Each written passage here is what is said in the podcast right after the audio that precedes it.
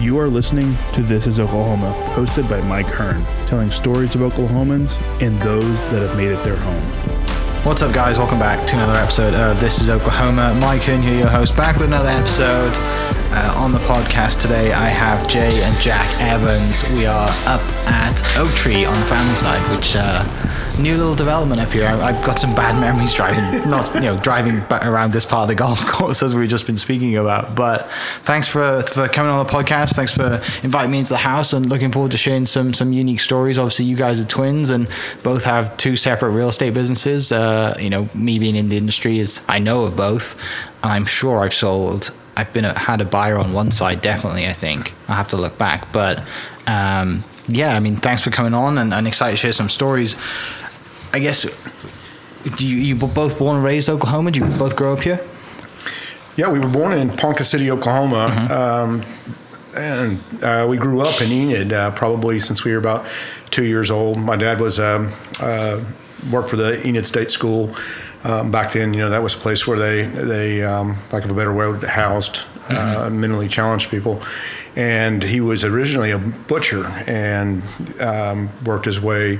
Uh, they, the state stopped doing that kind of thing, and they ended up just processing. So he ended up being cold storage, and, and he worked uh, 28 years there in Enid, and we grew up there went to uh, we were east side guys you know literally i like to say that we were the um, we were on the wrong side of the tracks. We we grew up on the east side definitely a rougher side. Um, you know i drove through enid here not long ago and, mm-hmm. and it was uh, surprising uh, where we were at. And i have uh, some exchange students in the house and they were looking at what we do today compared, compared to what we did in the past and they're like oh you're coming a long way so yeah, but no, we grew up in Enid, went to Enid High School, Longfellow Junior High, Garfield uh, uh, grade school. Mm-hmm. Um, you know, uh, we. Um, you know, our parents were our parents were deaf. Our, my mom was she went deaf about five years old dad born deaf. Um, you know, there must have been something in the gene or something because my dad had three brothers and sisters that were hearing, and then three of them were were deaf. Mm-hmm. Um, of course, we were raised. Our first language is actually sign language, so yeah. um, it's, it is kind of interesting. You forget about that stuff as you get older because I find myself stumbling to find words when I'm when I'm signing, and it's my first language. But I think some of it is too is my vocabulary is a lot larger than my sign vocabulary, yeah. so I struggle to find the word that I'm looking for that matches my what I'm I'm saying. That's why Jack and I are terrible interpreters. Um, we've got a sister. Um, she lives in Springtown, Texas, north of of uh, Fort Worth, Texas, and now she she is an interpreter and she is a um, she does it for a living. Got a master's degree.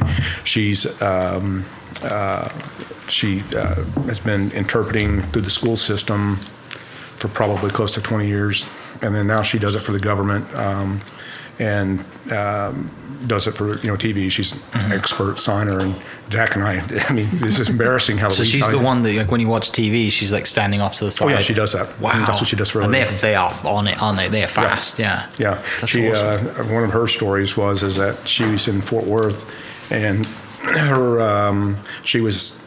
Uh, in the back, and there was a person signing for the for the uh, president of a of the deaf school, so the deaf university, and there you are, um, royalty. I mean, if you get to that level, that for the deaf community, they mm-hmm. really um, respect and admire them. And we're signing, and he, the lady was missing a sign, and my sister yelled out from the back, you know, what he's trying to say. And yeah. um, and then so next time she was the signer. That's when he came down. Yeah. yeah, there's a, the deaf people can be a little different. They're they uh, you know they're just a different they're just different people. Sure. Um, they you know, people tell Jack and I, um, you know, we'd rather have the the, the fuzzy version because your your straight version's too tough. Mm. Uh, my my wife tells me all the time, "Hey, I want the sugar coated version, not the not the blunt version. Yeah, Please give yeah. me the sugar coated version." You know, because we, we tend to speak our mind. Um, we get right to the point. You know, right. and say what's on our mind. Because the tough thing about it is in sign language, you don't you don't have the niceties of it. You know, because you're trying. Yeah. It's really kind of a just get what you need It's to say. yes or no, isn't it? Yeah, Yeah, yeah. it's- It's, yeah. really, it's really. Um, you know, I think today it's getting to be more of a uh, more descriptive. Mm-hmm. Um, I know my sister has signs that I don't even know that they weren't around, or they were different. They're modified and it kind of evolved over time to a different sign than what they are today. But um, so we, we we tend to be more blunt and stuff like that, and you know, uh, you know, I've, I've, deaf people don't get their feelings hurt the way that, or as Yeah. easy as, as we that hear do, you know. Yeah. I, I know my mom was at a picnic and she hadn't seen some schoolmates in, you know, probably 15, 20 years. And I still remember this today. He looked at her, he- a couple of her friends from, from, uh, from school said, you got fat. of course, we would never do that, but, but they did. so I'm literally sitting there looking at that going, wow. Yeah. And um, it was, you know, it was, it was, it was interesting watching them, you know, everybody, because they were, you know, they were really very blunt with each other, Sure. but no one was getting their feelings hurt. I mean, Yeah. it was just, they were all joking and my mom was laughing and all that. And I was like, huh, I think if I did that, if somebody did that to, to me, I'd be like, what? you have a black eye, so yeah, so You're gonna fight yeah, yeah, exactly. And I mean, as everyone keeps talking about, like as soft as the world's getting now, right? If you go back to that, I mean, it's gonna be a lot of crying and a lot of broken hearts. If you, if you could talk to somebody like you would in sign, but verbally, that's yeah, I never thought about that. Yeah. I, I mean, I, I hope me, listen, I would never, never even knew that, uh, and I'm sure listeners too, the same. Uh, every time I go to Enid, I go to the Flamingo. You just ha- you have to, You right? have You get those You've the, the greasy Yeah. cheeseburger that hopefully doesn't go everywhere. And the bar chips, the uh, the ruffled bar chips. Oh, it's it just- tastes better yeah. that way, doesn't it? And then uh, Oakwood's in. Oh, the golf course is up there, right? Oakwood's Yeah, very Oakwood? nice golf course. I like yeah. that course. Yeah, that's. Um, hopefully, I'll play there this year. The the Oklahoma Mid Am is there this year, so that's gonna be good. Go to Enid, and I've been up a few times. Had friends who'd lived up there, or friends' family who was from that area, and um, I think it's his last name was Deal, Garrett Deal. He's the pro over now at Gaillardia, but his parents, I think, had a drugstore up there, maybe. Um, but we went up there one year. Uh, so, so growing up in Enid, when then dad teaching, and then when like college, do you come south for college? Do you go to Oklahoma State? Like, where do you go for college? Well, I, I think that's you know, f- from our standpoint, we actually, uh, and our, our friends from high school probably would attest that we uh, had no ambition to go to college. I mean, we literally got out and started working, and we found that uh, the jobs aren't as good. You're working nights, you're working weekends. The pay's not real good, and ultimately, you just realize that this isn't where you're going to go in life. uh, at that time, we were living in Fort Worth, Texas, so we moved to Fort Worth, um, and this would have been the late '80s and moved uh, back to Enid, um, you know, to be back around family. And we actually were in the charter program of what was the Enid higher education system, and we were taking college classes at the uh, high school there north of town called Chisholm.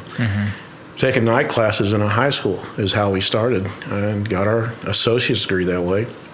And then I started driving from Enid to UCO. So my my choice on university was what was drivable, and uh, so I thought about going to OSU, but UCO just fit better for where we wanted to be.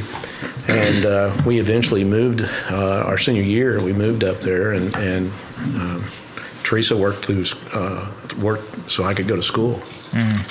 And uh, I finished with a finance degree, and uh, went to work for MidFirst Bank right out of school. So it was just uh, a fantastic job. I, Yeah. uh, I was working in the mortgage servicing division, uh, buying whole loans, and worked with a couple of guys that that really did a good job of training. And uh, they, uh, we, the thing I like to say is, I worked one day. I worked half a day in 2000. And I had to, had to vest, got my vesting, and was out. And we, uh, and I, it's not. I hate to say that like it's, it's a bad thing to work at MidFirst. I was just ready to move on yeah. and they taught me so much that uh, we were able to, to go off and, and go into business for ourselves. So I've been self employed since basically the afternoon of January 2nd. 2000, 2000, 2000, right on the nose. Yeah. So 2000. So I've, I've been employed, uh, self employed for over 20 years. Yeah. And, and I bought a I bought a paint business. Um, and uh, that was a tough business. I, I didn't like that. It was, uh, you know, I remember distinctly my first week of riding in a truck, going out to deliver uh, paint, and I, you know, of course, I came out of the, the banking world, Right, wearing suit and tie, yeah. To you know, I had my Carhartt coat and my uh, my Red Wing boots, and I'm sitting there going, "What in the hell did I just do?" I'm going. was this logical or reasonable? And uh, and ultimately it wasn't. I, uh, I I didn't enjoy the business. It, it just wasn't. Uh, it just wasn't for me. I wanted to go in and talk to these guys and sell paint and, and get customers. And I wanted to talk 55 minutes of business and about five minutes of hunting, fishing, NASCAR. And they want to talk 55 minutes of NASCAR. Yeah. And I just it wasn't a good fit, and I had a tough time relating. And so luckily we sold the business to a, to a couple out of uh, Norman, and they've done fantastic with the business. They were a lot better with the business than I was. And uh, my wife had a nice little tag business, and we worked in the title business for automobiles. Okay. And uh, I did that for a little bit. And a, a friend called and said, "Hey, you know something about foreclosure?" And I said, "Yeah, a little bit." And he said, "Let's go to the sale." And uh, so we went up to the sale, and I was sitting there, and this house seemed way too cheap. And I was like, "I generally know the area, so I bought it." Uh, you know, didn't even really do a lot of research. Just thought that sounds cheap, so I bought it. And uh, and I got the house, uh, uh, got it confirmed, got my sheriff's deed, uh, flipped the house and made eleven thousand dollars. And I literally did about six hours work. And I said, "I'm going to be rich." I'm in. I'm in. That's, that's how I got into. That's how I got into real estate. Unfortunately, that was uh, that was the proverbial hog finding an acorn. Yeah. Uh, it was not that easy, and it, and it hasn't been since. But uh, but that first one sure got me hooked. Yeah. Jay, what's your kind of avenue to, to the real estate? Yeah, and I had to do everything the hard way. You know, I, I uh, as Jack said, we moved to Fort Worth, Texas, in the late, I think it was 1989. Moved to Fort Worth, Texas, and Actually, it was you know, 87. 80 was it 87? It was 87 then, and um, we, you know, we literally thought we were going to go down there and everything was going to change. You know, because remember back then, you had the oil boom. Uh, oil boom. We graduated in 85 out of high school, and the oil boom busted. I mean, it busted. You know, right around that time period. Then you had, of course, Penn Square, Penn Square Bank. And you know, and I always growing up, always heard it in the the paper, or you know, not really in the paper, but you know, in the things that we hear, it was um, that the oil oil crashed, and that's what caused Oklahoma's downfall. You know, and it really it wasn't. It was it was kind of a double. It was kind of a triple whammy. We really had what the nation saw in 2006, kind of what happened to Oklahoma during that time period. You know, we had the oil crash, and then we had then we had housing crash, and then we had um, banking crash. So that was, I don't, I don't know if you if you remember savings and loans, but you used to have savings and loans, which I think kind of kind of today maybe have converted into more of a the credit thrifts, you know, like the, um, uh, the credit unions. Yeah. But those, those crashed. Um, you know, in our town, several of the banks closed. The biggest, one of the biggest banks there closed. So Enid was really hurting. Uh, I remember it taking. I remember I was trying to get a job at Mazzio's Pizza, and it took me two months of solid applying to get Yeah. that job. And I only got it because one of the guys never knew me from high school. Got my foot in the door as, as 17, 18 years old and uh, and uh, you know we didn't even had experience because you know we were you know our, our parents you know we, we have a, a good thing that we got from our parents is you know uh, is, a, is a solid work ethic. Um, you know we started throwing papers at 10 years old. And that was not that wasn't a necessity. You know I, I tell people people say that you know we, we grew up poor. We were welfare poor. And I said you know a lot of times people think they're poor. They're not poor. They just can't afford they can't afford their wants you know, and we couldn't afford our needs. And I mean, we, we know what it's like to have utilities turned off. We know what it's like to, you know, you open the refrigerator, there's nothing in there. You know, my parents took welfare for a little welfare for a little while. Um, you know, and back then it wasn't long. I think it was just a few, uh, maybe a year or something. But it was it was still painful. A year and- is a long time, right? When you're a kid, too. yeah, yeah, it was seem like an eternity, and, and you know, and I remember there was my to my parents there was some real shame to that. It was no, it was not, um, it, it was not made easy. You know, it, it wasn't it wasn't um, it wasn't pleasant, and and um, so they, they worked through their struggles. My mom was in an accident, and it and it um, and she couldn't work, and of course they needed two incomes. Yeah. Um, so it, it, you know, so we worked early, and we helped helped our parents throwing papers, and then uh, we wanted a motorcycle, and obviously they couldn't afford that, and we um, we worked in Navajo, so we worked we started working in the drive. It would be kind of like a Sonic today. Uh-huh, yeah. Um, Car hopping. Yeah. Car hopping. Yeah, I remember was I was talking the other day. I couldn't remember whether it was two fifteen or two thirty five an hour. It was uh, 215, oddly enough. I Yeah. remember that. Yeah. Two fifteen, yeah, two fifteen an hour, and thought we was making all kinds of money. You know, of course they did that because you're supposed to get tips. You know, they're, they're figuring you get tips, but we got very few. I mean, it was just it was a hard time in Enid, and we were pretty lucky to have a job at fourteen. Um, and of course, worked at Burger King and then uh, Mazzio's, and then we thought we were going to have better opportunity moving to Fort Worth. You know, moving to Fort Worth, we'd have a better opportunity, and we had some friends that moved down there, and that's how my sister she moved down a little later after we Yeah. did, maybe a year later after we did, and then she ended up staying um, uh, with one of the friends we went down there with. She ended up marrying one of our kind of childhood friends, and she stayed down there, and. Um, you know, I got married while we were there to my high school uh, sweetheart and ended up um, moving back to Enid because we are getting ready to have our oldest daughter, and um, so we moved back to Enid. Went to school like Jack. You know, I wasn't planning on it. Then Jack went, and mm-hmm. I was like, "Damn it, I better go." You know, and then we we uh, oddly enough, um, I went to. Uh, took two classes in summer school at uh, Tarrant County Junior College. So I, that semester you start having an ACT, and I never took an ACT. Yeah. So I had no SAT, SAT.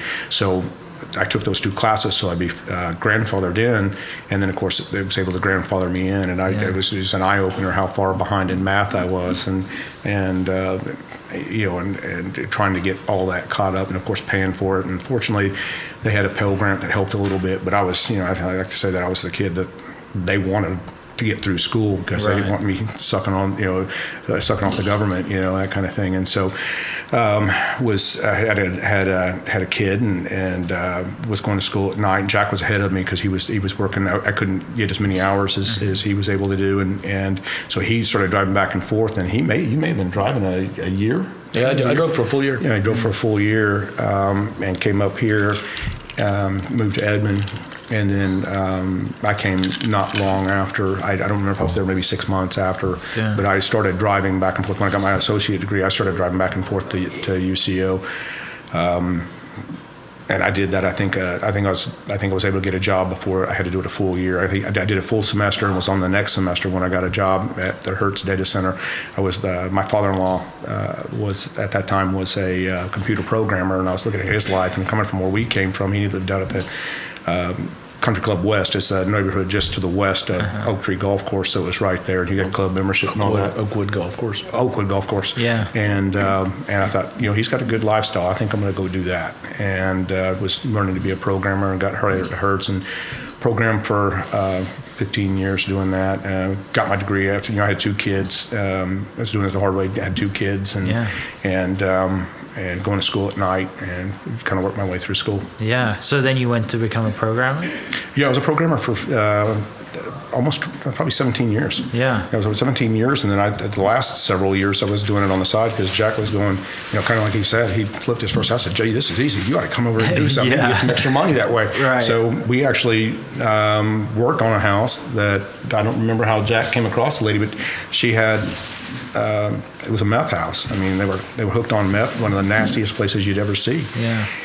Uh, I remember there being just clothes scattered everywhere, and um, you know none of the utilities were on. They were stealing electricity, stealing gas, stealing water. Everything had been locked up or cut off. I mean, I think they in that the house they cut it off at the pole to keep them from stealing it or something. Oh yeah, that was an incredible story. They, the, the guy got shot on the front porch. Um, it was his his mother yeah. was one of our friends insured, and she was telling him that she needed to get rid of the house, and he said, "Well, I know a guy who has it." They literally were getting gas by they cut a bicycle inner tube in half and then clamped it to one end of the gas to the other yeah. and booted it that way. They literally took a piece of copper, wrapped it with tape, and jumped Wow. The electric. I mean, they could have killed themselves to get free yeah. power, and it's like you could have just went to work. Right. You know, I mean, it's so it's so weird, but uh, yeah, that house, oddly enough, is, is, a really good story about investing. I mean, I got a call and she said she wanted thirty two thousand five hundred. This house was on, uh, I think it was twenty three sixteen Northwest Sixteenth Street, as a matter of fact, um, and this cute little house, just junky. And uh, she called and said, "Hey, will you look at it and buy it?" And I said, "Well, let me go look at it." And I looked at it and said, "Okay, I'll buy it."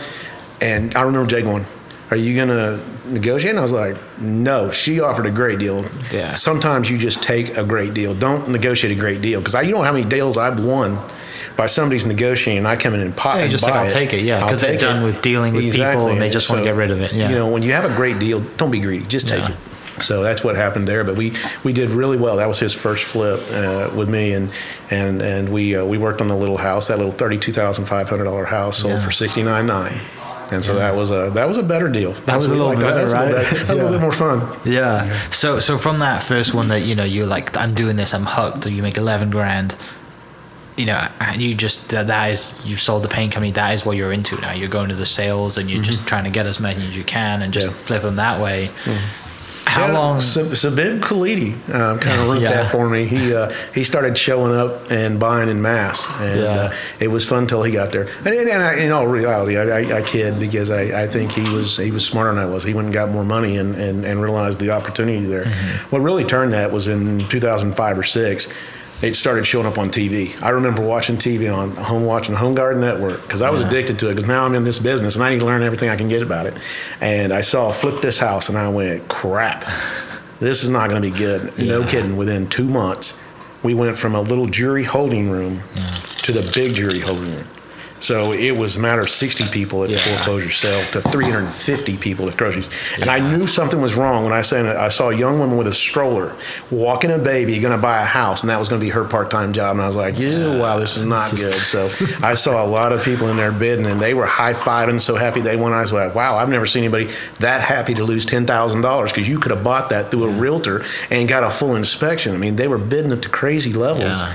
Uh, kind of like what you see in the stock market today. It's Right. just crazy. And you're like, you guys, just because you buy it here doesn't mean it's a good deal. Mm. And so that ruined the business. I mean, so then we really had to start looking for different ways. Um, Mm. I started to actually, uh, I found a small house and it had a lot beside it. So I bought the house and flipped the house to Jay and he fixed it up. Mm-hmm. I took the lot and built my first house over here on the east side of Edmond.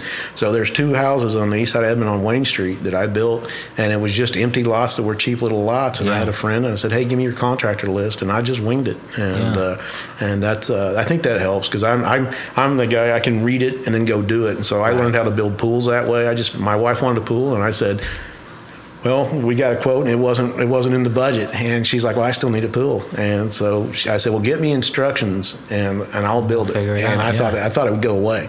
And within an hour, she had instructions, full instructions on how to build it. Here's how it happens. Here's where you get the software to draw Yeah. the pool. It was all done. So I literally went by job sites until I saw a pool guy show up because he pulled a permit. So I went by until I saw a permit, went down and talked to him and said, where do I get the contractors? Yeah. And, and then I had friends say, "Hey, you build me one, build me one." And then I was in the pool business for a while. I, Yeah. I, I didn't like it as much. You can't build spec pools. They, you know, it pretty much requires a customer. Right. And then people get mad at you because there's a mud hole in their backyard and their poodle's all muddy. And I didn't have anything to do it. You only wanted the pool. I mean, I can't just drop the pool in the backyard. Right. And, and it requires a, you know, you got to break an egg to make an Yeah. omelet. And uh, and it was tough. So I, I got out of that. I didn't like that business very much. Yeah. So while this is all going on, you're still being a programmer, but Yeah, Jack's that's right. kind of like enticing you and said, "Hey, Yeah. this is this can be a part-time gig," and then Right. then it so I was, I was down. doing, uh, you know, you know, the houses I would typically buy, it would take me roughly roughly 200 to 250 hours to um, do the labor, because we, we were doing all the labor ourselves. Yeah. We weren't subcontracting anything. I think the only, I think the only thing we subcontracted was uh, electricity, and that's if we had to upgrade Yeah. the electrical panel. Other than that, we tried to do it ourselves. Um, you know, so it was, uh, you know, I remember one of the most miserable experiences digging a new sewer line because the sewer line was broke, Yeah. and I'd have been way better off just renting a trencher, trencher and trenching it, but I was out there with a pick and a shovel, and it was miserable. Um, while while I was doing that, I was going to work at night, so I would go into work. At, you know, Her- Hertz had the flexibility with me to. I got in at six thirty. I take a thirty minute lunch, and I'd be out of there at three, and then I'd go to the. You know, most of these were pretty close, so they were Yeah. about 15, 20 minutes from from the Hertz data facility on Northwest Highway, and I would spend till nine, 10 o'clock at night. And if something was Yeah. going wrong, I'd be there till midnight getting it done, and then I'd work. You know, Saturday and Sunday, and get it ready, flipped it, and then Yeah. uh, make money on it. Um, and you know, Jack was was was helping me. You know, and I, he kind of gave me the kind of helped me along to show me how to do a little bit of research and and you know at least where to find some of the stuff, so I could at least try to bid on the houses. And uh, and then and, and then you know in that one, one of the tough things about the flipping business was was that you, it's harder to control your inventory. If you Right. can't get a flip at a good price, you don't have any inventory, so you're stagnant. You're You're, stuck, you're sitting yeah. and stuck until you can get that flip house that you could flip something. So I might go to several sales until I actually got one, Mm. and and then um, and then I would I would work on it, flip it, sell it, and go buy another one. So it's a slower process, Yeah. but at least it was extra money. And uh, the house he was talking about that he peeled off the lot and sold me the house was my first rent house, and of course fixed it up, started as a rental, um, and then it got to be a good enough deal that I got offered enough money for it. I, I sold Yeah. it, and I thought I was doing really good. I think I made six or seven thousand dollars on it. Thought I did really well. Yeah. You know, of course, the interesting thing I'd done probably better enough if I'd hang on to it because I think at that time I sold it for sixty-one thousand dollars. Yeah. Um, I don't remember what I even paid for it. I don't remember what you sold it to me for, but um, it was a great deal for Jack. He bought the bought it for let's just say fifty thousand. Yeah. Peeled the lot off and sold it to me for fifty thousand. It's still a good deal, and uh, then had a, basically a, a free lot and Yeah. was able to move it forward. Well, and also like, you know, growing up the way you did, like you were never going to go pay someone to do it. You're like, we've we fixed things ourselves growing up, right? You've always like, if you wanted something, then you'd go fix it, or you go get a job and then you go buy it, right? Right.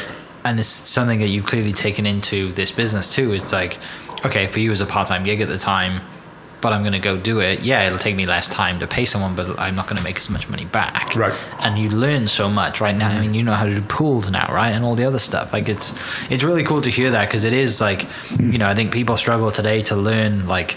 You know, they the instant gratification, right? They want to be a millionaire now, or they want to be a successful business owner now you know, th- listening to this, there's probably some 16 year old boy hopefully listening that's like, oh, if I put in 10 years of good work, then then I'll know what I'm doing. Not I want to be a millionaire by the time I'm 18 years old. And I love the stories like this because, you know, sadly, this the generation we're all moving on now, and the younger generation don't know stories like this, right? Unless they're asking their dads or their granddads or uncles or whatever it is, and you know, hopefully the next gen because the trades is struggling and Right. people are struggling struggling to get people in trades. But um, so so Jack, you you build that first house, you get that little buzz, thinking I can do this, and then you go into the pools. When do you think, okay, now I'm just going to keep like when do you start building a lot more houses and going down that route? Is there something in the middle where you do something else, or No, there- I mean, I, I was building houses and pools at the same time. Yeah. I was building semi-custom houses and uh, and building pools as well. And that's that's the time period where, where really, to be honest with you, we were we were building our wealth. My for, uh, my my good fortune was that, that Teresa made good money, and so I didn't actually have to have an income. And so all of the money that I made went Yeah. back into the business except what we paid in taxes. So I didn't even take a salary. And so that was our, our accumulation mode of, of getting enough equity. And so what we try to do is build one house and then we'd, uh, we'd hopefully make some money on that one and then try to go build two. And then two became four. And so I would say the that this was probably 2007, 8 is probably in the, that area. And then by, I would say, getting started in the home building business was tough because most builders control their lots, and especially today, they definitely control their Yeah. lot positions. And so it's hard to buy good lots. And so oftentimes the guys getting started are buying these lots that are left over. And the reason they're left over is because they're not a very good lot. They're, they're hard to make money on. You, you'll spend a lot of money making that lot work. Um, versus having a nice flat clean lot. I'm, I'm talking about a lot that's got a lot of slope to it, or you know has you know maybe next to a highway, or it's just for Stuck on some reason left over. yeah. yeah. So I was buying those lots, and and, and I could control that a little better. I got I got fortunate that a, a guy named Bill Jester um, called me and said I knew him just a little bit, and he he said he needed a partner in a development, and uh, asked if I had the ability to do it.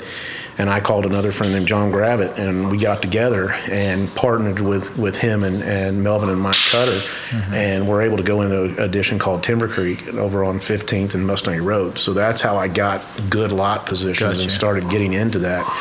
And by that time, then I was start, able to, to hire an employee, and we were started. We went, I went from probably building five or ten houses a year to probably twelve or fifteen a Yeah, year, yeah. and that would have been around the eighty-nine range, mm-hmm. some or not eighty-nine, oh nine, 09 no, range. no ten, yeah. Yeah. So that's that's how I got started. Is eventually I just luckily I had enough money that I Yeah. could buy into a development, and and by buying into the development, I created the lots, and that's how Gotcha. it got started. yeah. And that. So what what's the name of your company? My company, well, I, my holding company is Karis Holdings. Okay. And then we own Timbercraft Homes. Timbercraft, And then, okay. uh, and then our development company is Three Jacks. And Okay. so those are two separate companies, uh, and both are, are very Yeah. successful. We have management teams in both. Timbercraft is what's probably most lo- known to your everyday buyer on the street, right? That's. Mm-hmm. going to be the one that people are going to see. Um, and then Jay, when when does that? When do you get to a point where you're like, I'm done programming now. I need to go all in at this, and and you start two structures, right? Yeah, it was uh, yeah because originally I was doing everything under JTE Properties when I was doing it because you you know I bought that one rent house and then my third my third uh, flip I thought you know it's right there on the highway it's three three two two one Northwest 39th Terrace and it literally is right at the intersection of uh, Northwest Expressway and I 44 and it literally faces a big concrete wall Yeah. and my wife pulled up and said, This is a disaster. What have you done? And I said, No. I said, I'm going to mark this thing down 15%. It's going to sell because somebody's getting a 15% discount. Yeah. I was wrong. it didn't sell. And it, it didn't sell for what I was willing to sell it for. Right. Um, as a matter of fact, I didn't even get an offer on it. And of course, now this is probably. Um, Seven or eight, 2007, eight, somewhere Yeah. in there, and Not um, a great time to be in real estate. no, not not really. You know, Yeah. that- and so I I, uh, I ended up keeping that as a rent house, still own it today, and, and it's actually worked out to be a very good deal. I've made a lot more money holding it as a rental, as a long term rental, than I did as a um, as owning it.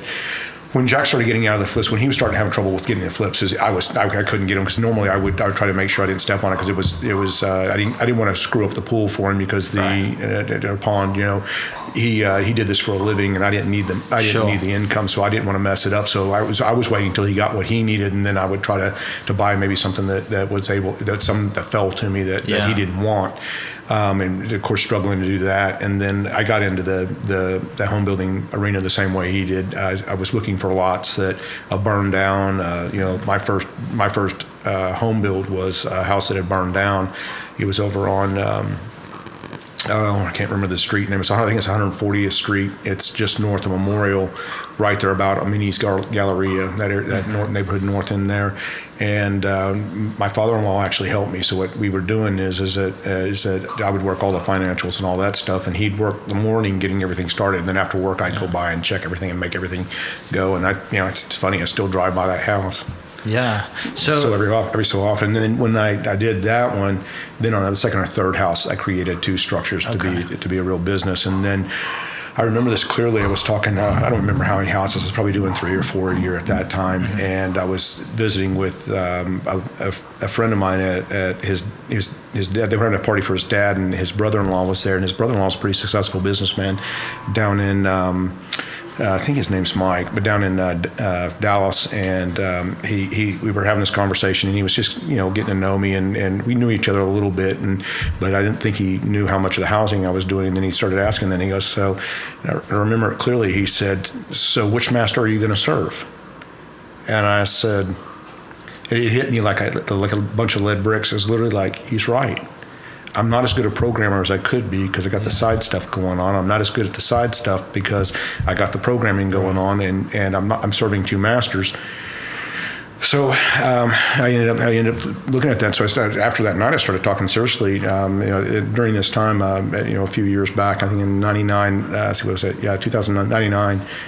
97, uh, my my high school sweetheart and I divorced, and and um, got uh, got remarried to another lady in '99, and that was uh, Trisha's her name, and I, was talking to Trisha about getting getting going. This was this would have been 2008, uh, 2000 late 2008, um, and I was talking to her about getting into it, and she was like, "No, why do you want to screw our life up? We've got a good life. You know, we got we take you know at that time we, we were just ecstatic to take three vacations a year, and we were able to do that. We had you know fairly nice cars, a nice house." you know, kids had everything they wanted and all that. And so it was, um, you know, we, we had a good life. She goes, why do you want to mess that up? and I and I was telling her, well, I, I need to do something because I said that one of these two, I, I can't. I'm not going to be able to do both well for very long. So it, it, so at some point I have to decide what I'm going to do. And she was just like, yeah, I don't I don't think I like that idea. And she she kept after it a little while, and uh, she attends Life Church. And I get a little emotional about it, but yeah.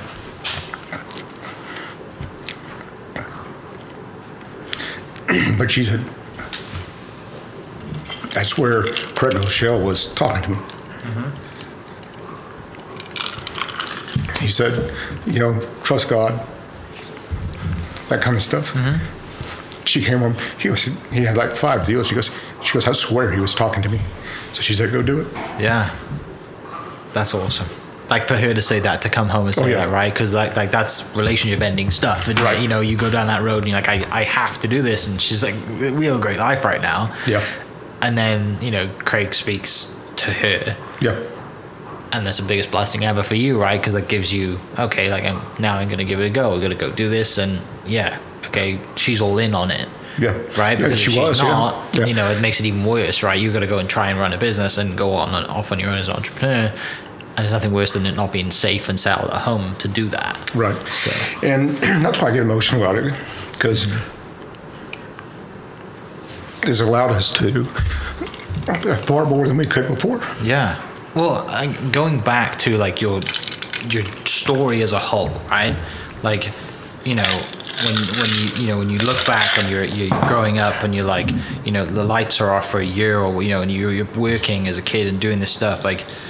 You never dream of getting to where you are, right? You never dream of being in a house and being in this position today where you are, right? Or you might dream, but you don't think it's going to be a possibility. And then things fall in place, and through significant hard work, right? This is like okay, you know, like I, I'm a golfer, right? So I love like Gary Player quote, you know, the more balls you hit, the luck you get, or whatever. But you know that whole thing, and yeah, there is luck out there sometimes, but it's because of hard work and putting in reps to being where you're at, right? And both of you have gone down different routes, but you know you both come to a, a successful point, and you still got a lot of life to live as well, right? So there's other ways to make money, but that. Um, you know, one of the reasons why I love doing this podcast is because we get to share this too. You know, people will see your business in two structures and be like, "Oh, I had no idea." You know, Right. or no idea that mum and dad were deaf, or no idea about this, and now they know, and, and they also know that you're real people as well. Like the main goal of this is to, you know, people look at the website and they just see, okay, this is our about section.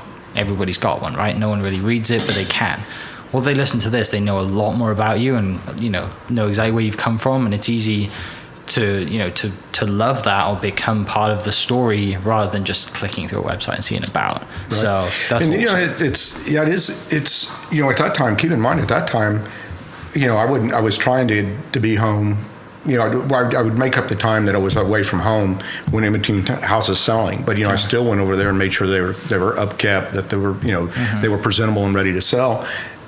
But I was still when I was working that 200 hours that 200 hours was outside business hours. It was never during business hours. Right. and so I worked those 200 hours so I was already putting in a lot of time. And um, you know uh, when she was saying that she was ready to go I was working at that time. That Hertz Hertz got um, it's, it's funny how things react the chain reaction works because um, I don't know if you remember back when they had the Firestone tires and the Firestone tires on the Explorers were having blowout issues that were causing them to roll over. Okay. and it was a it was a big lawsuit between and it was a recall that um, that Ford had and it was a it was a it was a strain on Ford so they sold Hertz to, to actually take care of that and a venture capital firm bought them and I remember telling my buddies there at Hertz um, that you know this is this is not good. Uh, venture capital firms don't buy companies because they think they're run well. They think they're run poorly, and they think there's a lot of opportunities to do that. Yeah. And I don't even think it was six months, and they had got a contract with IBM to outsource this, outsource Cleaned the programming to India and all that.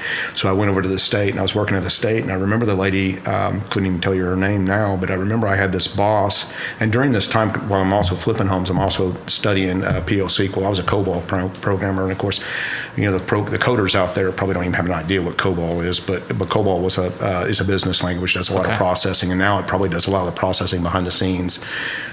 Um, you know, they have some kind of interface that Yeah, works with yeah. it, and um, and so I went back to learn PL SQL because I knew I needed to keep my skills up, and of course I'm trying to juggle all this and work and, and go to school and everything. And so I started working at the state, and I remember I was having to work a lot of overtime, and I was I was working on a pro, a, pro, a project where it just wasn't working, and it was it was like this isn't making any sense. I'm getting a lot of. I said I'm, I'm my tests are working just fine, my code works fine, but we were running at night. It was blowing up and causing all kinds of problems. I mean, the major problems that was going to the top levels. Ta- it was a, this was at the tax commission, and you know starting to feel a little heat. And um, of course, the the lady that was my boss was doing everything, and I said, I don't get it. I said, I'm I'm, I'm running about as many files I can run it running a test a test program to see why it's not working. As it turns out, she was causing a problem, and she knew it Yeah.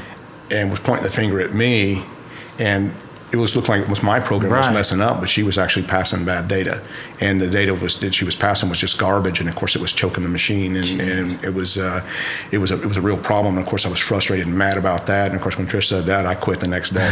And I mean I literally Yeah. I remember, I, and another thing about it was too is I, I'm we're kind of we're kind of loud and and vocal. And of course, I remember being mad enough at her that I was yelling at her, you know, basically telling her, you knew that was Yeah. junk. And you, instead of saying and say, hey, we got a problem here, like, you know, maybe the rest of us could help you, Yeah. you got everybody trying to help me, and it wasn't my issue. And, Yeah. and, and, in- and in fairness to her, she may not have known it either. And, and then when it, when, when it came to light, that may have been, she knew it before I did. Yeah. And, and um, that may have been it. But that was, a, you know, that was great to be able to go in there and tell them I'm out, I'm, Right. I'm done, and I'm going to, I'm to try to make this business work. And it also helped Jack, uh, that, that employee Jack was talking about, um, they ended up parting ways, and Jack said, "Why don't you come over here for a couple months? Let me hire somebody. You keep the machine running, and um, you can do your stuff while you're checking while you're checking Yeah. mine, and then until I can get somebody else hired." So that kind of got me, kind of got me out there and started, and Yeah. and uh, and of course that that started, uh, you know. I don't know. as- I I had this discussion with my, one of my buddies, Kenyon Woods, at, at Authentic Homes this Uh-huh. morning, and I said it, it's interesting that the younger generation thinks they should make a lot of money without the effort. Mm-hmm. They they it's like I want to do the same thing I've been doing, but I want you to pay me twice as much. Yeah. And, I want to raise every year. Yeah, and, It's, and and it's- more time off. and, and, yeah, and, and it's incredible because you know Kenny and I were talking about you know just you know the difference between business owners and, and, and employees, and uh, you know the tough thing is is that the business owner. The buck stops with you. I mean, if it doesn't, get, if you don't get it done, it doesn't get done. I mean, so either you're hiring people or you're doing things to make sure those those tasks get done. But you're but you're really the buck stops with you. And, and at that time, I was literally working, uh, you know, probably realistically um, realistically 80 hours a week working Yeah. you know because it was me and my father was helping me and then not too long about 12 2012 we ended up stopping that relationship and and um, and uh, I, I had real employees at that time not that he was he was definitely Yeah. doing his fair share and working his ass off but it was a, it was a was a chance to get somebody that was really that was a 40 hour dedicated and all Yeah. that and um, you know, and that's one of the things too about splits is, you know, when you're splitting business and you have partnerships, there's always one partner that feels like they're contributing more, Right. and usually the person that's doing the labor always feels like they're doing more, and they don't take they don't have appreciation for what the person that brings the finances, Yeah. um, what they're sacrificing. It was years of our hard work that got Right. us the They don't money see that because they weren't Yeah. there for it. They Yeah. Mm-hmm. weren't there for it. Yeah, and so. You know, in most cases, um, it's kind of a, a strange way it works. You know, when you're trying to get started, money's hard to get. Yeah. Then once you're successful, the money, the money's not. The banks are throwing money at you, right? Hey, lend from us. yeah, yeah. yeah. So it was uh, it was 2009 when two when uh, two when we got two structures officially started, and then you know just plugging away since then. Yeah. and, And then of course we- I was I was fortunate that Jack was talking about the land positions. Um, I was always fortunate that Jack had some land positions that he would sell. He would share some with me, and, Yeah. and was able obviously mentor me through, and and uh, so I've always been a, a little bit behind him, and so he he finds those struggles before I find them, and at least I don't have as bad a problem. Sometimes I'm still a knucklehead and still hard headed and I'm going to do it. Jack couldn't get it, but I'm nicer than Jack, so Yeah, the, the twin, the twin in you, right? The, the natural competition Exactly. to the twin in you says, you know, hey, if you can't do it, I know I can, Yeah, regardless of how much more money You just didn't do it right. And I find out, well, shit, that's what he was talking about. That's why I should have done that. and I find some of the people we, you know, we, we both mentor other people. You know, I was I, recommended Jack for uh, the Daily Oklahoman's um, executive page. He used to have an executive page, and I recommended him for that. The thing he's always done really good, about is I probably have a hard time counting all the people he's helped in the business. Yeah.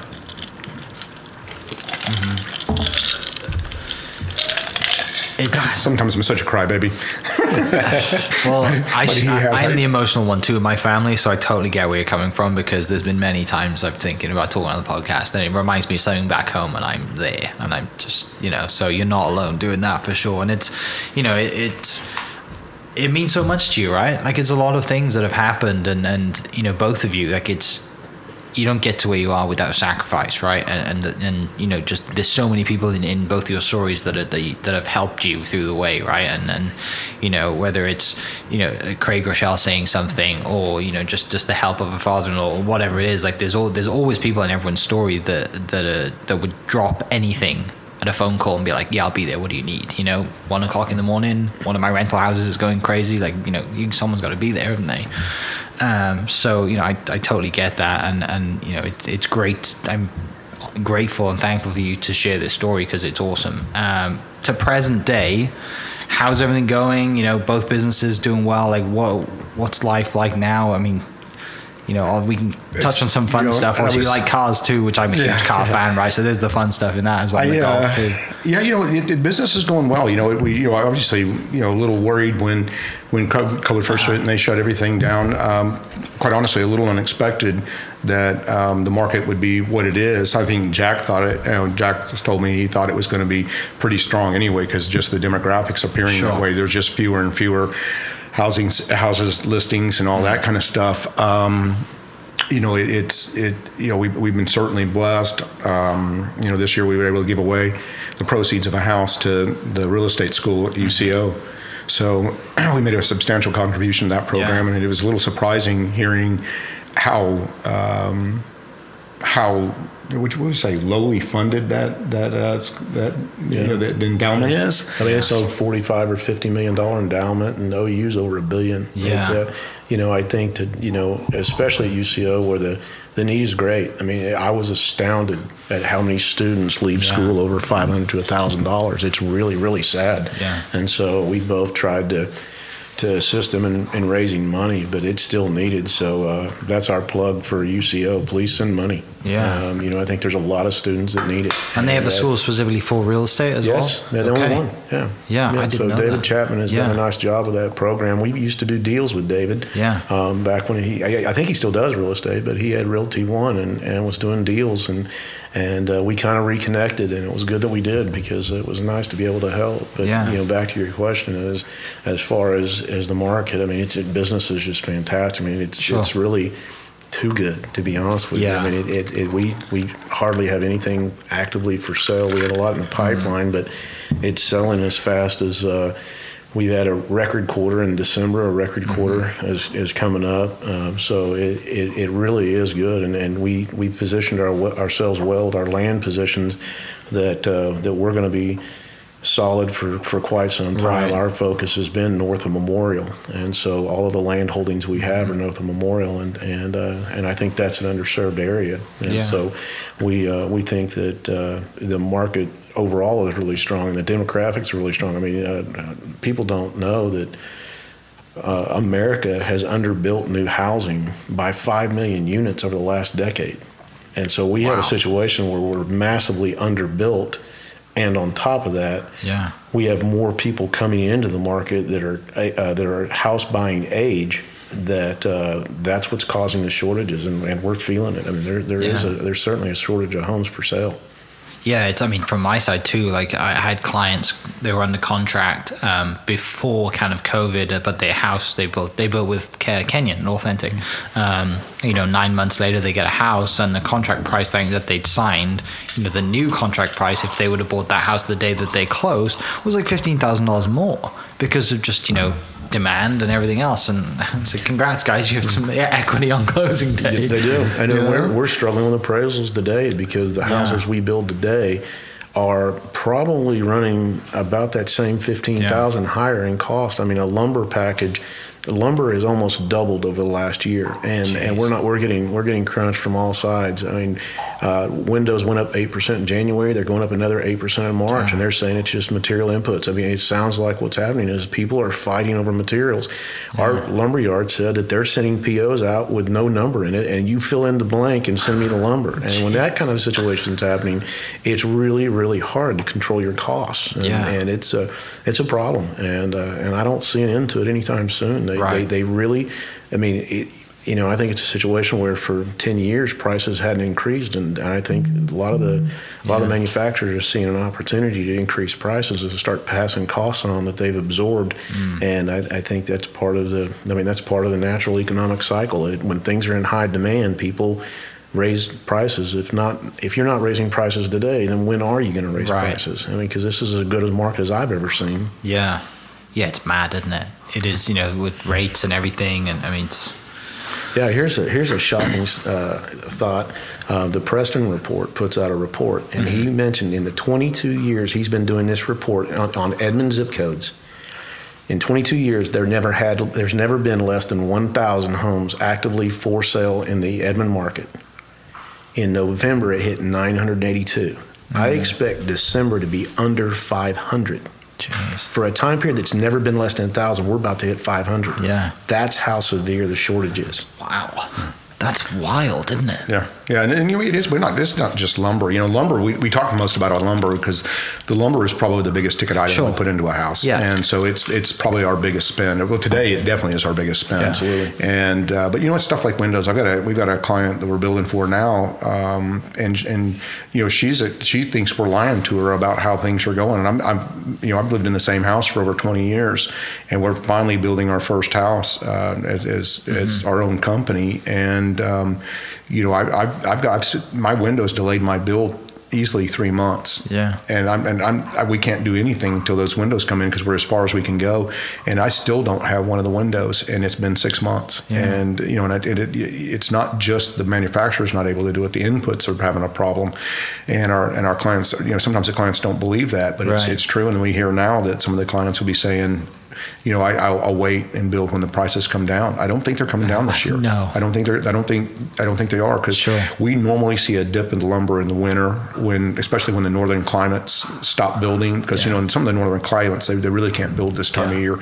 Um, but they'll but they'll definitely slow down, and it wasn't much of a slowdown this year. It was barely blipped, um, Yeah. n- not significant at all. And if they don't if they don't get if they don't get some of that stuff down now, we're getting ready to go into the building cycle in the building season, and it's not going to. Yeah. I, I think they're, I think these prices are going to stay around. I don't think we're going to see the prices drop, but you know, kind of to the. Um, kind of to the, the, the supply side too is that we're seeing now we're seeing uh, customers that are actually coming to us now for rental properties. They want to they want to they want to build a Buy rental, rental property. Yeah, Buy Right. brand new and build rentals. That's Yeah. right. Yeah, we've actually we're working with a couple now that want to build duplexes. You know, we we um, you know not only do we build, we, we own rentals, but we also Yeah. do um, multifamily Sure. and uh, you know do a little developing and that kind of thing. And so we have the ability and, and the knowledge to be able to do some duplexes. But um, even then, it's kind of a surprise to have uh, people trying to come to us retail to Right. buy buy duplexes because you know normally it's an investor and you know like they want they want um, a discount to buy because they're an investor and they're buying in bulk. Well, today we're getting people coming in looking at retail pricing Yeah. for for uh, duplexes, and of course we're in the position. You know, it, it's it's it's kind of it's a tough thing because you know if we're going to build it, there's a there's an incentive for us to keep it. Yeah. Well, and it goes back to that time where you said you saw people on TV like talking about home and garden, uh, you know, Mm-hmm. and rentals. And I mean, yeah, okay, now you go to 350 people showing up to buy one house, so now they're building spec rentals. Wow. Oh yeah, no, Jack, Jack's got several guys. You know, Jack supplies. Like, like what I was telling you earlier, how many guys Jack's helped into business. Several of those guys actually are now his clients that Yeah. buy land positions from him, but they used to work for him as a Sure. builder. Um, maybe you got an idea how many people are doing that? Five or six. Yeah. Five or six. Five or six. Where does that that want to help people come from? Does that come from family? Come from mum, dad, upbringing? No, I think it's just being grateful. Yeah, giving back. Yeah. Yeah. I mean, I think for us, they, they were good people. They were, you know, I, was- I was saying, I, I prefer for employees, I don't mind an employee leaving because, you know, it's, it, it should be a, a situation works but well for us. Sure. I ask for you to give me labor, and in exchange, I give you a paycheck. Yeah. And when that situation doesn't work anymore, it's perfectly fine for us to shake hands and say, hey, it's been good. Right. And if, and if you leave me better than you found me, I'm good to help you. Yeah. And so what we do is is that we've got a number of uh, a number of clients, and it's a still it's still a win-win relationship. It's not like I'm selling these guys lots at cost. They're Right. they're paying what they should be paying for the lot, but.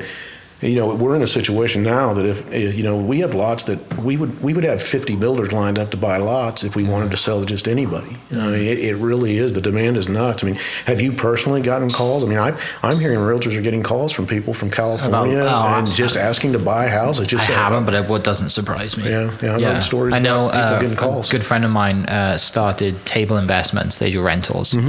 Yeah, we, and- we've sold some stuff Yeah, through so, Allison and uh, yeah, what and it, Allison? and Curtis. Yeah, Kurt, Al- Alyssa and Curtis. Well, Yeah, I think Alyssa's Curtis. only doing. I think Curtis stepped away, but yeah, like they they've been busier than ever. Like because dealing with people buying in bulk from out of state and coming in and. They, they're doing, they you know, they made a great transition, right, to, to go do that and be the only one that's doing it. I think right their, now, their, their timing couldn't have been better. Yeah. I mean, it really is. It's a situation where um, I think what's interesting is is that I, I just got a, a note today, and if you know anything about real estate, a, a 20 unit refurbished uh, small apartment building in Dallas Mm-hmm. today closed at a four percent cap, and you're like, that's nuts. Hmm. Um, and when people are buying rentals at four percent cap, Yeah. you can still get seven to eight here in Oklahoma City. I mean, and so Yeah. no wonder people are trying to come to Oklahoma City. I mean, Right. their, their prices are just getting bid up so high everywhere else that Oklahoma City is seen universally Yeah. as one of the you know five least expensive places to live, and our housing costs are so reasonable that you Mm-hmm. can you can buy a house like Jay said at retail. And rent it, and it'll actually cash flow, and, Yeah. and any any appreciation that you have, uh, you know what I mean. Let's be honest. If you're if you're talking about the money they're pumping out uh, in the economy, we're going to have some inflation somewhere down the road. Yeah. You know, you've got to pay the bill. That bill comes due at some point. And what better place to have an inflation hedge than real estate? Yeah. You know, real estate. We were fortunate we got into real estate. I mean, I don't I don't know that when I left MidFirst, I didn't expect to be a builder. I, I, I expected to be a business owner, and and we were going to see what happens. And and Yeah. as my wife likes to say, I just woke up every morning, and we were going to see how that day developed. And uh, and it's really a good way to live. You know, it's, it's you know sometimes you surprise yourself. And what happens is, is as we get further and further in real estate, you understand now why uh, so many people are, are more people are millionaires as a result of real estate than any other investment class, and it's because number one, you can leverage, you can make you can make a small dollar go a long way. You know, but the other part of it is, is what you know. You get inflation hedge. I mean, I, the first house I bought, brand new, uh, right out of college in 1995, was 91,000. That house today has got to be at least 230. I mean, and I put $5,000 down when I bought Yeah. it. And so you, you would have made a lot of money on $5,000. So the real shame of, of where things are at is that the, the houses are going up so fast that I think a lot of um, people who are who are working for a living are having tougher and tougher time buying homes. But um, I all I can say is get on board. Don't Yeah. don't wait because it's not getting cheaper. I Yeah. mean, there's they're not making more land. They're not building at lower prices. Nobody wants to build at a lower price, and I don't think you want to you know wait till something catastrophic happens to count on that happening to get a lower price. Yeah, you're right. Yeah, it's it's interesting too. Like compared to obviously me coming from the UK, like the, the people people out here move like what three to every three to five years, whereas More like back seven. home It's actually now seven. seven. It's gone, Yeah, it? Okay, about seven. Well, back home, like I lived. I mean, I was eight, 21 when I moved out to the states. I had two houses my entire life. My parents still live in the same house. Like it, the culture back home is totally different. So when I came out here and someone said, "Hey, do you want to get into real estate?" I'm like. Sure, because back home you're it's salary as well. You, there's no buyer agent. There's like one company that controls all the listings, and then everybody else who shows is on salary. And there's a bonus kind of structure, but it's totally different. Uh, and I'm glad that I'm out here and I got into real estate, and I'm not you know showing houses back home what- for you know twelve uh, th- you know a salary or whatever. Um, well, gents, this has been an absolute pleasure. Um, I can't thank you enough for sharing. Like, it, it means a lot to hear this story, um, and I know the listeners are going to get a lot from it. I'll finish with this. Uh, you know, young kid who's in school, college, maybe not, maybe you know, 18, whatever it is, how, how old wants to get into business. Um, one piece of advice from both of you. I think I can say that, that one thing that I think makes uh, Teresa and I successful is we do things other people don't. I we've got a debt load that most people would lose sleep over. There there is no there is no absence of risk. Risk is everywhere, and the thought that you can manage risk is is somewhat a false. I mean, this COVID thing. How do you manage that? Right. And so, really, what you have to do is you have to make a plan and work your plan, and and the chips fall where they may. Mm-hmm. But as long as you're moving forward, and and really trying to accomplish something, you can't help but make you know make yourself successful. I think I think you know as Jay was telling me about one of his guys is is that Jake was saying, you know, that he wanted to be at a, at a, a faster pace and, and make more money and, and, and have more deals and stuff like that. Well, you know, the funny thing is, is that it's amazing how I became an overnight success.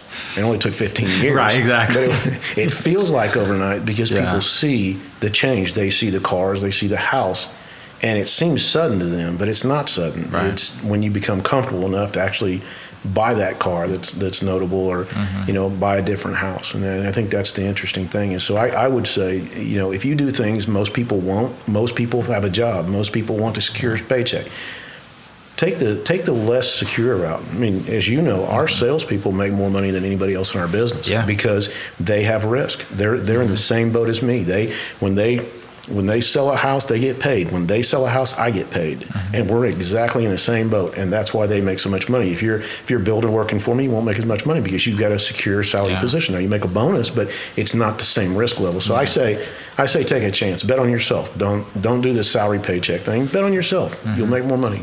Yeah.